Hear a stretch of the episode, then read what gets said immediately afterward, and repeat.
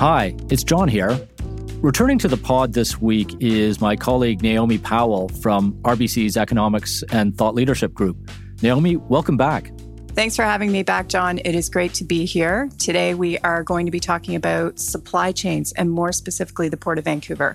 And you were lucky enough to just be out there having a look at the port's major transformation. Yeah, Naomi, I was lucky to be in Vancouver, one of my favorite places in Canada, if not the world. And it's always intriguing to me to see this massive port. Of course, it's overshadowed by those even more massive mountains, but it is the gateway of our economy to the world and has been that way for generations it's always striking and in some ways inspiring to see all that one would expect to see in a port the big ships, the cranes, the rail cars that are going to go to the far ends of Canada with all sorts of stuff from around the world, as well as bringing stuff from every part of Canada to Vancouver to ship out across the Pacific to some of the world's best markets. But the most exciting thing that's going on right now in the Port of Vancouver is not really visible to the eye. It's the digital transformation of ports and shipping that is going to transform supply chains and, in many ways, every part of the economy. And that's what we're going to talk about today. Yeah, John, supply chains are things we don't think about when they're working well. But over the last few years, we've had the pandemic, we've had that catastrophic flooding out west, the Ukraine war, and they've given us all, I think, a brutal education in just how important supply chains are and how they work. The pandemic, I think, was distinguished by how abruptly so much economic activity was shoved online. Overnight, we were shopping for our groceries, for, for our kids' toys, for our clothes, all of it digitally. But then, almost as abruptly, we became aware of how much of that is actually dependent on the nuts and bolts of physical supply chains. That's right, Naomi. We have all sorts of physical constraints on the economy, including the number of ports. There's only a few ports that connect Canada with the world. But now we have the power of technology, whether it's automation, renewable energy, or data, lots of data that can transform the way we operate that infrastructure. And there's no better place to see that transformation that's underway than Vancouver.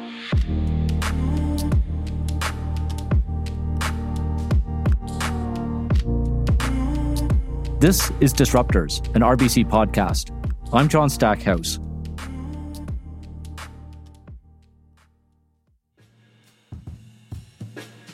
Today on the show, we're talking all things supply chains and the digital innovation making the marine shipping industry both greener and more efficient.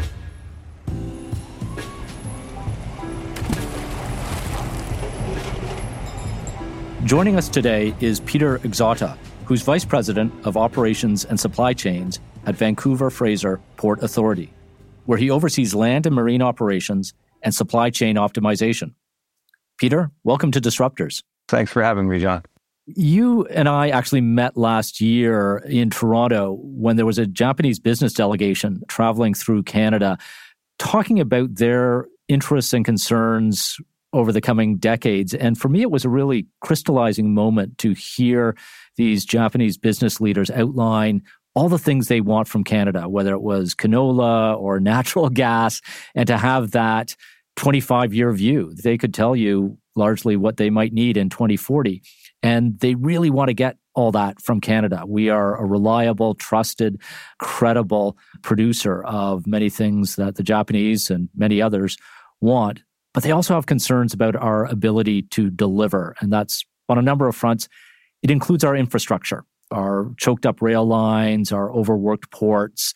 And they were wondering, what's Canada's game plan for the next 25 years? I wonder if I can take you back to that moment, Peter, and get your thoughts on what it meant to you. At the time that we were having that conversation, no surprise that people were concerned about supply chains globally, including those in Canada. We had a tremendous run up of opportunity that's led to volume growth and much of that has been centered on Western ports and in Vancouver in particular. So, in a way, notwithstanding the pandemic related challenges, a good problem to have that Canada's goods and services are in demand globally, but we do need to continue to invest in capacity to serve those historical and new customers that uh, want to trade with our country. What do we need most? It's probably a basket of all things, but you and I chatted at that time about the priorities within the Port of Vancouver. It starts with terminal infrastructure.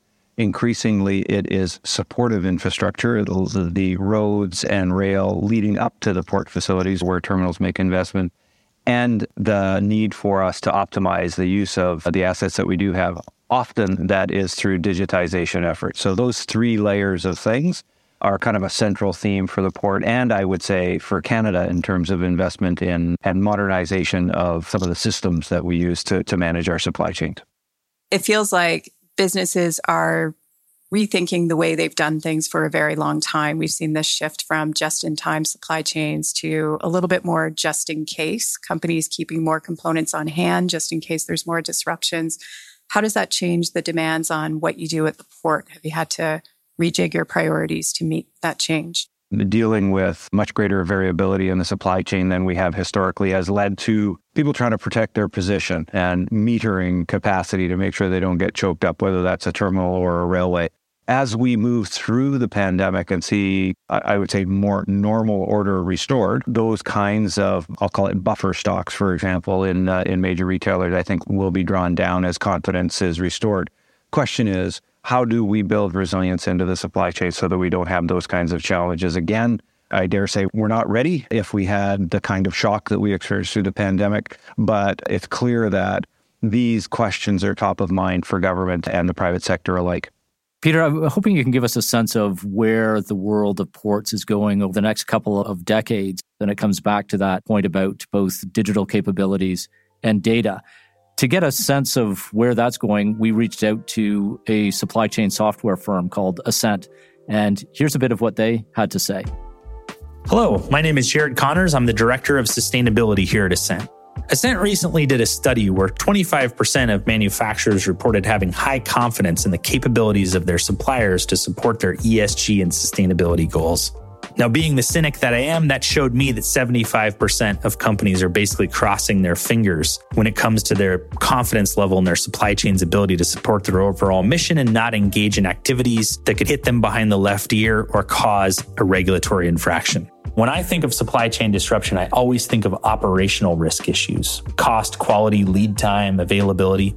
Companies can't afford non compliance concerns. So, having the right technology to provide the data, transparency, and due diligence in your supply chain is key. It's really interesting how many companies now are wanting and demanding to understand where the stuff comes from that is moving through your port. Give us a sense, Peter, of where the port world is moving as we accelerate our understanding of ESG. Canada's value proposition, I think, historically was buy our stuff and we'll get it to you. And that's kind of table stakes for ports.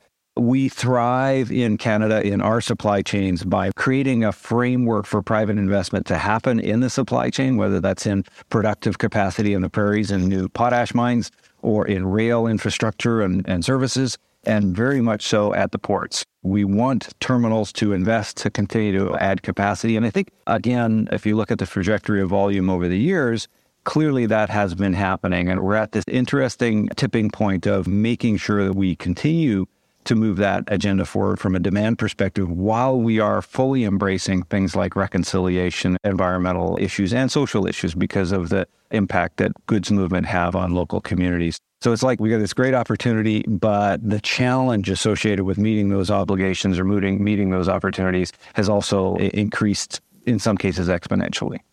I love that line, buy our stuff. I'm sensing an ad campaign coming on. We certainly have a lot of stuff in this country that the world does need and is demanding.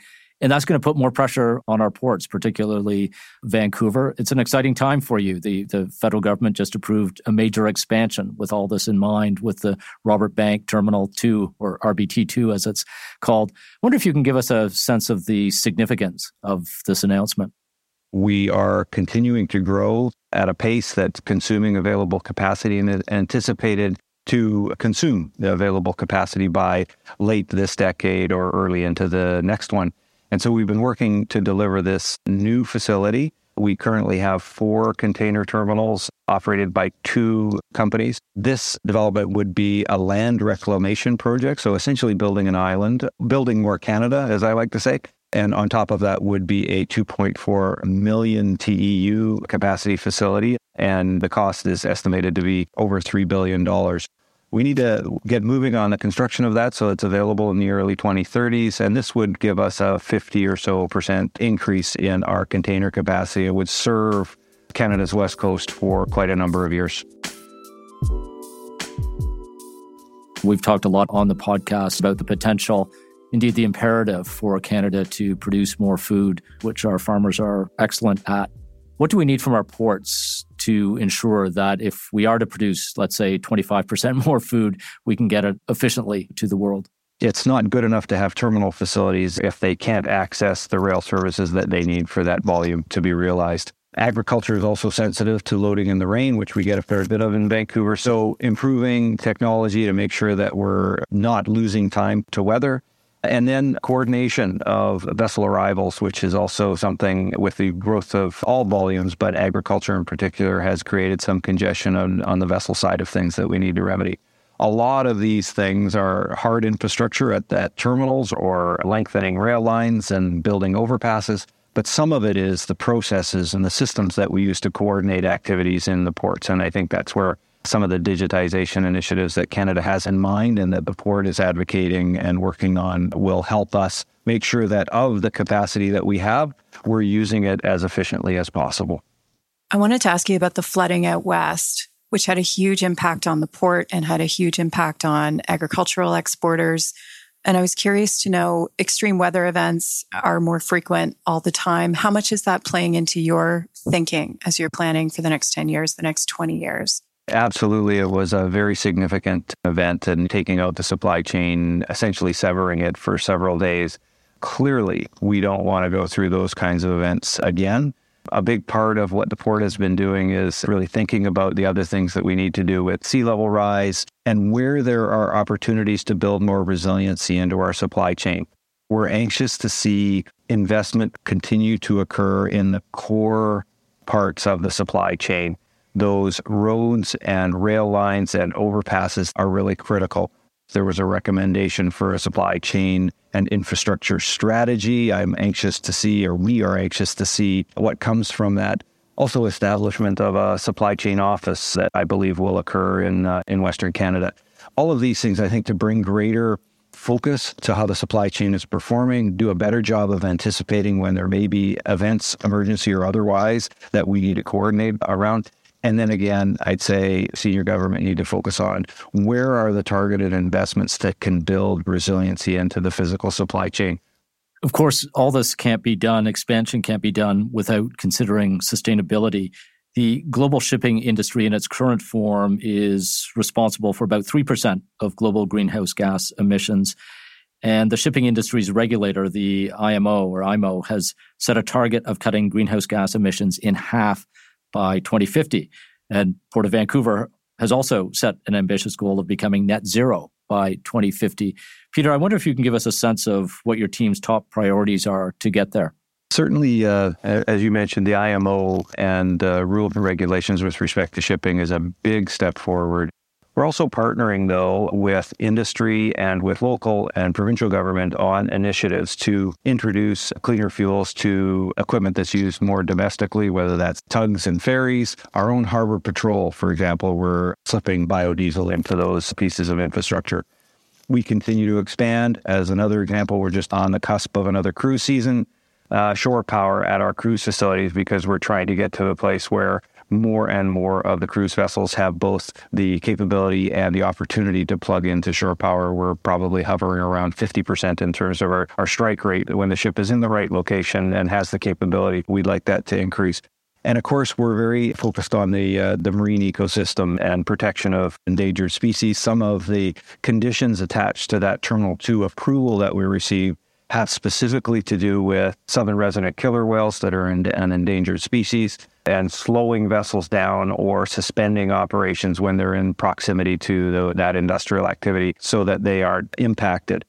And then finally, I would say doing our part with respect to reporting and visibility and transparency of all of those efforts so that we are, as an organization and a catalyst for trade in this region, demonstrating those communities and interest groups that are concerned about these things that we're doing everything that is possible to protect the environment that we cherish here. Okay, we're going to take a quick break, but coming up, John and I explore the various technologies and innovations at Canada's largest port.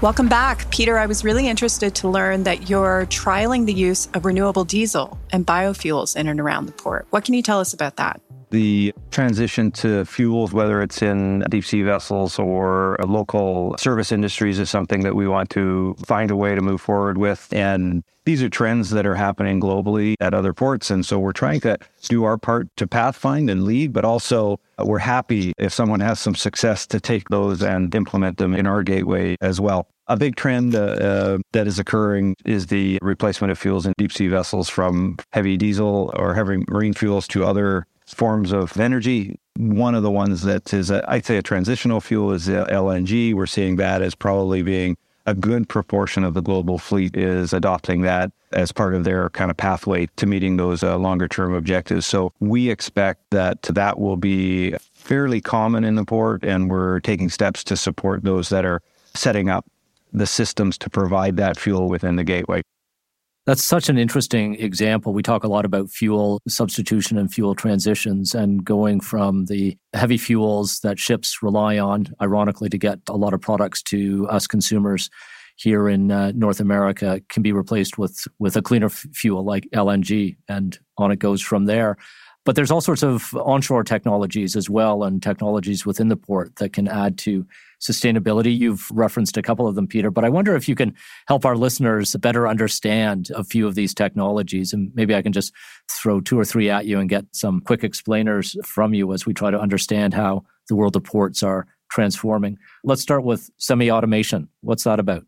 Often, what you're finding at ports, uh, what they're doing is they're focused on modernization through densification. So stacking higher and doing other things to increase their throughput and reliability. Looking at ways to take those jobs that are particularly challenging and maybe less safe and removing the occupant from the actual mobile equipment and putting them in a control room, for example, where they actually still perform the function, but in a safe temperature controlled environment this has created, uh, you know, concern on the part of labor groups that, uh, you know, where, where does this start and where does it end?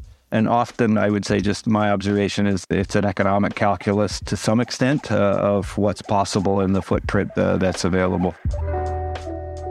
Maybe we can shift to shore power. BC, of course, has an abundance of hydroelectricity, and you've got a lot of ships, as we've been discussing, a lot of cruise ships coming into Vancouver. How far off is it before we see the electric vehicle equivalent of cruise ships pulling into uh, ports like Vancouver and plugging in for their charge. You'll see globally the focus is often on cruise and container vessels. They have the greatest onboard electrical draw or electrical requirements. So in our case, both container and cruise terminals have a shore power capability to some extent. The idea is to try and get that more fully deployed particularly a cruise first, where the highest draw of electricity is or highest potential transition is, and then at each of the container terminals. A big challenge that ports have is particularly where they are upgrading facilities in legacy jurisdictions. While there might be an abundance of electrical power in the country, it may not be immediately adjacent to those facilities that are looking to transition. And, you know, normal course of things in most jurisdictions is if you're building a new house and you want electrical power, you go to the utility. It's at your dime that you bring the power to that location. Often, this is an impediment to the electrification of some of these systems.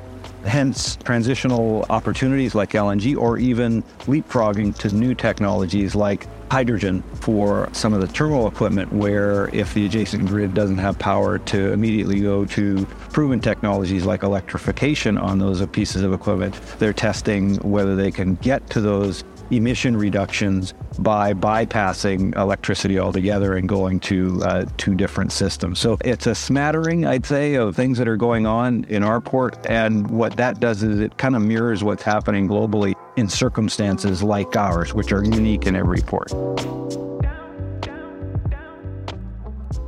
So, just to go back to emissions reductions, tell us about the Eco Action program and how you're working with shipping companies to try and shrink their environmental footprint.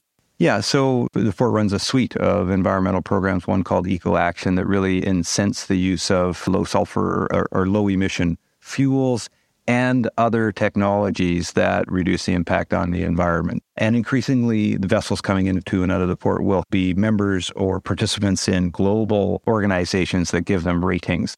Ratings for low noise, ratings for other technologies that they might have deployed. And we want to recognize that so that as much as possible, what we're doing is incenting good behavior rather than trying to run around and punish bad behavior. Peter, as we move to close, I wonder if you can leave us with a thought on what's at stake if we don't get this right and don't do it faster. Uh, sure. You've heard the narrative from our organization for, for many years. Canada, through the Port of Vancouver, trades with about 170 economies around the world creating well over 115,000 jobs just in the transportation kind of sector. So it's a really big business in and of itself. But it pales in comparison to the underlying strategy of our country. And we talked about this, you know, uh, about the agriculture, the minerals, the consumer goods that are necessary for us to maintain our standard of living really depend on having a strong core of activity in the supply chain because Take agriculture as an example. I mean, we produce vast quantities, far in excess of what we could ever consume within this country. Why? Because we want to be a global competitor in agriculture and create those employment opportunities. What's necessary is encouraging agriculture companies, railways, et cetera, to continue to make investments to not just sustain our capability, but to actually enhance it, to protect and enhance our competitive position as it relates to markets. Think about what's happened geopolitically and kind of both the challenge and tragedy of some of that, but the opportunity for Canadians if we were more nimble in terms of being able to turn these things on, which many companies and sectors are trying to do right now, uh, thankfully those opportunities create new markets. They create sustained opportunity for further investment. And it means really having a national strategy around transportation and economy, frankly, but transportation as a component of that, and really being thoughtful about how to fund the investments that are necessary to make sure that, in our case, the next time a terminal investor wants to come along and plunk down a billion dollars, that the question about whether it can access the market, whether that's the marine on the marine side or the inland side, is taken off the table, which is historically where we were. There was never any question that if we did these things, that I could get my stuff to and from. That's what we need to restore. What a great message to wrap up on. Peter, thanks for being on Disruptors. Excellent. Thanks very much. John, that was fascinating. What were your biggest takeaways from that? To state the obvious, we all take ports for granted when we talk about inflation, when we talk about growth and jobs. It really does rest a lot on what's going on or not going on at our ports. But we also take for granted the role that ports can play in both decarbonization and the digitalization of our economy, two big forces that we talk about a lot on disruptors. And it was really interesting to hear him talk about the need to iterate, that there isn't a simple solution that you can plug in, literally or figuratively. And uh, great to see the Port of Vancouver kind of test and learn. And then lastly, it's interesting to hear about the power of imagination to imagine what a port can be 25 years from now and what that can mean for the Canadian economy and the global economy in a net zero world. And Port of Vancouver is going to be taking us there. So, what I was struck by, and I hadn't thought about before when it comes to ports, is the degree of collaboration that's required. It's like a supply chain in miniature. One hand relies on the next to take the baton, and there needs to be a degree of consensus, and there needs to be that creativity that comes with many different stakeholders working together and probably different ports. One of the things I was hoping to ask Peter was the degree to which he collaborates with other ports, right? you can create one of these incentive systems saying, here's an award for low noise or whatever. But if Shanghai's not doing it, do they care? So I just think there's so much potential and opportunity there. And it'll be interesting to see how Vancouver takes advantage of it. I suspect we've got lots of questions for future episodes on ports. Naomi, it's been great to have you on the podcast. Thank you so much for having me. This was really fun today. I'm Naomi Powell. And I'm John Stackhouse. This is Disruptors, an RBC podcast. Talk to you soon. Disruptors, an RBC podcast, is created by the RBC Thought Leadership Group and does not constitute a recommendation for any organization, product, or service. For more Disruptors content, visit rbc.com slash disruptors and leave us a five-star rating if you like our show.